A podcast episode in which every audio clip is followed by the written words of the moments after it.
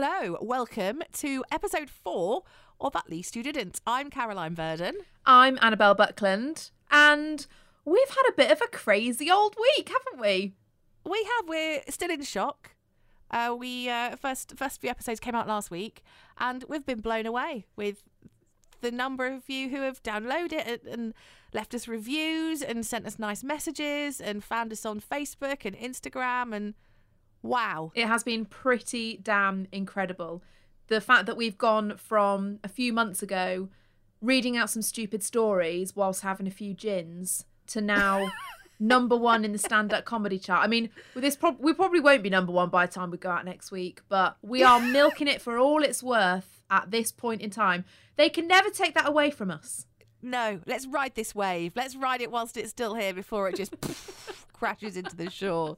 Um, if you missed um, the other episodes, do go back and have a listen to them. Uh, but the way the podcast works is um, Annabelle and I are disaster zones. Um, when we met, it was just lovely to meet somebody else. Oh, I thought you were going to say it was love at first sight. Oh, no, sorry, mate. No, No, that's not what you were saying. no. That's disappointing. No, I was going to say it's lovely to meet someone else who's as massive a loser as I am, is what I was going to say. You're so nice. Um, and we were working at the same place, and then you know time moves on, and we're all in different places now. But one thing that's never stopped is that if I've had a bad day, the best thing to do is to text you yeah. because um, you'll be able to tell me something horrendous that you've done, and it will make me feel way better, and vice versa. Exactly. And then during lockdown, we just thought, why not turn that into a podcast? So what we've done is we've written down all of our terrible stories, our terrible, toe-curlingly cringe-worthy stories, written them down on bits of paper, shoved them in the bags, swapped bags, and then we've basically gone through story by story and bared all. And now we are allowing you to listen to our deepest and darkest secrets. Uh, also, um, we're allowing you to share yours with us because my goodness me, that's been the best thing of this week. It's just having all of your stories pour in of the terrible things you have done too. Uh, please do share. Let's make this a community of disasters. Uh, you can find us on Facebook and on Instagram. Just search for at least you didn't. So, on with the podcast. On this week's episode, at least you didn't humiliate yourself on national television Flash a mountaineer. or try to school a Michelin star chef. At least you didn't kick a baby. I tried to snog the vicar. At least you didn't show the bin men your knickers. It could be worse. Right, Caroline, at least you didn't humiliate yourself on national TV. Okay. so my first I'm first looking job, forward to this one. my first job in radio was reading the news. One Saturday morning, I had a phone call from the editor to say that whoever it was who was meant to turn up and do the Saturday shift hadn't turned up, and whatever the time was, it was like 20 minutes to go into the next bulletin. I was the closest. Any chance I could just dash in and read a bulletin and do the shift. And I was like, oh, yeah, why not?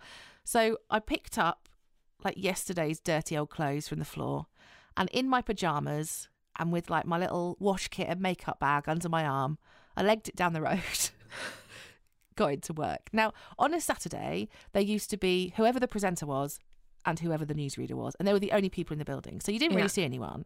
what about all of the people that would have seen you on your way to work? Like, I know you live only four doors away, but still. Yeah, I hadn't thought that through. I just ran, just made a run for it. Right. Um, and I managed to get the first bulletin done, and that was fine. What I hadn't taken into account was that whilst full time people didn't work at the weekends, there were promo Oh, team who would work at the weekend. Um, and they would go out to all the events like the fates and the fairs and the school dues. Um, and they'd be there in like a branded up car and they'd give away merchandise and mugs and food and crisps and all that sort of stuff. I've been a roadie. I know. I know the drill. Exactly. And I hadn't taken into account that because it was the weekend and it was the summer, there would be roadies working. Yeah. Um, and it was, I don't know, quarter to eight in the morning. I still hadn't got into my clothes. I was still wearing last night's makeup smeared under my face. Oh. Um, and the door opened. Now, the office was a really long office. And into the room walked this guy who I didn't know very well. He'd not long started. And I just knew two things about him. And both of those were things that he told me himself. yeah. One, he was very good looking. That's what he'd told me. Right. And two, he was going to be a stripper because his friend's mum said he was the whole package. I don't know what that means, okay? anyway, uh, the door slams open. I'm there in my pajamas, and in he walks. And it's quarter to eight in the morning, but he's there in shorts, Yeah. flip flops, Yeah. and that was it. now, let's remember. I'm very tired. I was woken up at an ungodly hour by a phone call saying, Could I get into work? I'm still in my pajamas. I've got yesterday's makeup smeared over my face. I'm surprised that he's come in not wearing many clothes. But ultimately, Yeah. as I think we've already established, I'm a bit of an idiot. Anyway, at which point the phone rang. I cannot stress enough how tired I am because I go to pick the phone up Yeah. and I pick it up, but I hold it the wrong way round. So the earpiece is to my mouth and I go, hello. I then realise what I've done, feel like Yeah. an absolute buffoon, try to correct it, but drop the phone, then have to pick it up again as it's dangling on the floor and finally hold it the right way round before composing myself and saying, hello. Um, and then as I glance across, he's still making his way through the room. But I then realise why he is only wearing shorts Okay. because there's a TV film crew behind him Oh, and they're no. doing some sort of TV show on strippers, or I think he was Mr. Bournemouth at this point in time. So they're filming his daily life. anyway, I don't really think any more about it, and I also don't really think it's ever going to make Yeah. it to telly. You know, I mean, why would it? It's utterly hilarious. Why on earth would a producer think I'm going to put that in? fast forward a few months, and it's I don't know 9 p.m. at night, something like that, and my phone starts buzzing, beep beep beep beep beep beep beep beep beep. I look at my phone, and it's just loads of texts from random people, like somebody I was at school with, somebody I once had dinner with, somebody who used to be my window cleaner, like really just random people, random messages from random people, um, and all of them say, "Oh my god, I've just seen you on the telly." Did you realise at this point, when they were saying, I've just seen you on the telly, did you think, oh my God, what was I in? I must have been brilliant. Was this for some amazing journalism work that I'd been working really hard on Yeah. doing? Oh, maybe I finally got recognised. Uh, No, not because you're a good journalist, Caroline. No, no, no. I was basically billed as, you know, everywhere he goes, women fawn all over him. and so it was billed as though I was so like in awe of his body. You're so overcome. Oh my goodness! I don't know I'm how to use a answer phone. Oh, how humiliating. Okay, I am going to rummage through the bag uh, and see what we've got for you. At least you didn't flash your ass to some mountaineers. Oh, yeah. In the summer last year, I went on a little mountaineering trip with my cousins. We went up Snowdon, and that was great. And then uh, on the way down, we saw a lake, and we knew that there would be lakes. So we'd all packed our swim gear um, because we thought we might have a little swim Oh, wild swimming. um, on the way down. Yeah, and we we stopped off, and there was this beautiful lake and mountain in the background, and oh, what could be better? So we all bear in mind, um, there's so uh, two of my cousins are girls, one's a boy, and then my sister is a a girl. Yeah. um, so we're all trying to take turns with the towel, Sorry, what do you mean with what do you mean with the towel? Like you've got one between you? one towel between all of us. Well, that's madness. One towel to dry five people. Well, it was less to dry ourselves with and more to uh, hide our parts with. Modesty for when we were getting changed because, you know, we're close, but we're not that close. so I found this little tuft of grass. I mean, already I'm seeing your mistake. You used the word tuft of grass. You haven't said like great big forest. Tuft of grass. Oh, my bum's not that big, Caroline. How dare you? so the others, they were all fannying about with a towel, and I found this tuft of grass, and um, I was trying to get changed sitting on the grass, but there was so much sheep poo around, and thistles, and nettles. That it was just becoming more and more of a faff. So I thought, I'm just going to stand up. Everyone else is in front of me and they've all got their backs to me. So I'm just going to stand up, butt naked, and just whip the swimming costume up. I can probably get it on in less than a second. So I stood up, my bare ass to the wind. Once I'd finally pulled my swimming costume up, I turned around and there was a bunch of probably four walkers coming down the mountain. And this on my bum. Oh, I mean, on the upside, what a lovely day out for them, eh? If the walk didn't get their blood pumping, then, you know, the show would have done. Okay, right, here we go then, Caroline. Okay, at least you didn't tell a lie that massively backfired on itself. Hmm. So, as a child, my mum was really strict. Well, my mum and my dad, but mainly my mum, really strict on when we could have sweets. So the rules were Thursday night after swimming, we could have a packet of crisps. Friday night, I already want to cry. Friday night, we could have um, a little bag of pick and mix from the school tuck shop, 10p, 10 sweets. Um, Saturday, we could have some sweets. And Sunday, after church, when my dad went to go and get the paper, we could have 10p, 20p if we were lucky, and we could have some sweets. And that was it. Okay, so crisps on a Thursday after swimming, Yep. sweets Friday, Saturday, Sunday. They're the rules. Yeah, I suppose that's a quick way of putting it, really, wasn't it? Yeah. Um, I'm just thinking that's that's four out of seven days you're Oh, getting sweets. yeah, it's not. Yeah, it's not like it was. It's not like it's terrible, but it's just it was very regimented. Okay, yeah, Um, I understand. And because of that, I really, I really look forward to sweet days. Um, and on a Sunday, when we'd walk down to the paper shop with my dad, my mum would cook Sunday roast, and my sister and I would be walking down to the paper shop, we'd choose our sweets, we'd come back, my mum would still be cooking, and my dad would be reading the paper, and we'd be left to just play. Um, and that was the perfect opportunity um, to get some more sweets Okay. because my sister and I had toys that we adored, and they were our pound puppies.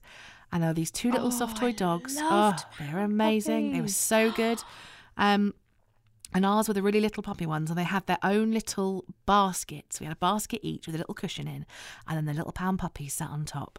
And we had names for them and everything, and they were like Yeah, our because you used to get the little the little certificates Oh. that you wrote their name and their birthday on and their likes and dislikes. Oh, but actual birth oh my god, I loved them. Loved them. I loved them so much. So I told my sister um, that sadly her dog would die if she didn't leave it some sweets because that's what it lived for.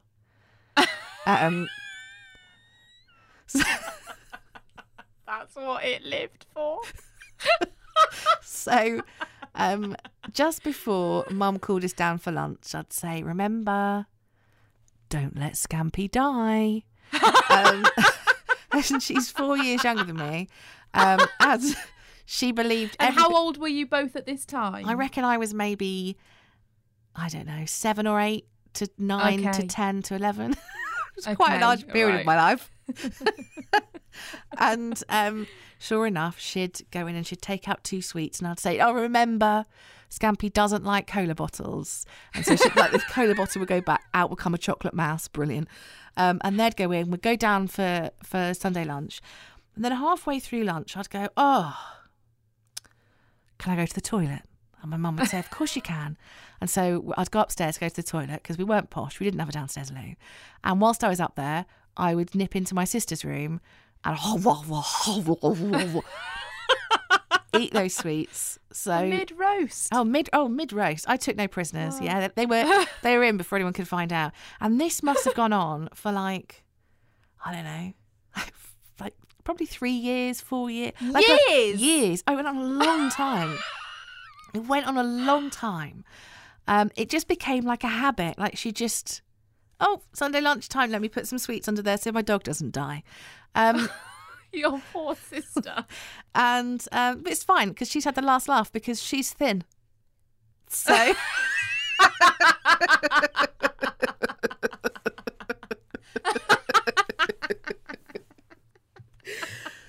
so yeah, she won. At least you didn't confront a Michelin star chef. Yeah, Raymond Blanc. So, so um, I was working at a radio station in Oxfordshire, and he's got one of his big restaurants there, Le Manoir. And I was going down to interview him about, I don't know, like a new menu or something. And I knew that there would be an element of food involved, even if it was just I was going to get there, they were going to give me a cup of tea and hey, have something to eat. Like it was going to happen. anyway, and I had a look. On I was on... expecting a three course meal before I said two words to him. It's even worse than this. Whatever you're thinking is even worse. So I had a look online at like their just sort of tea, afternoon tea sort of menu thing. Um, and I thought, do you know what? It's a good menu, but With all your Michelin stars as well. yeah, and all your years' experience, um, you've obviously never uh, been been in a diet club. And now at this point in time, I was in a diet club, and I had got a little bit obsessed with this diet club and this diet club's ways, and the way in which You're this diet club would diet club create. so much. Yeah. it's because I just want to get home that I'm aware that this whole situation is very odd. Um, the way that they would sort of create foods and be like, oh, it tastes just like a cake. It doesn't. but at this point in time, I was indoctrinated. It was like Yeah. a cult, and I was completely in there. And this club had a recipe for what it referred to as scones. Okay. So the recipe was a packet of smash. Potato? Yeah, a packet of smash, some vanilla essence, a Muller light yogurt. You what? Oh yeah. Then almost an entire packet of artificial sweetener, uh, and some raisins. And I think that was it. That sounds like hell on earth. Yeah, but That's like prison food. yeah, but you mix it all together, and you gloop it in your hands, and you stick it in the Oh, oven. Don't. and then out come these beautiful scones. Now, at this time, I felt they were delightful and they didn't have very many calories in them and all the rest of it. So I was like, oh, it's brilliant. You really can eat cake and lose weight. so when I went to his Michelin starred restaurant, I took my own food with me. Oh my god. You didn't take a scone made of smash. I did just take one, Annabelle. Raymond Blanc. You didn't. D- tell me you didn't offer him one. I took two. Caroline! You can't give Raymond Blanc a scone made of potato. You can't do that. So as we sat down and he chatted to me, we did the interview about whatever it was. I don't know, a new launch, this, that, or the other. I said to him, "I've had a look. There's, I've noticed there's a lot of butter in your recipe, butter and cream. Um, I've had a look at the cake menus, and it's very unhealthy. Um, I've made something that I would like you to consider." So I sat there and just got my little lunchbox out. What were you thinking? Come on, Raymond. Come on, come and have one of my special cakes.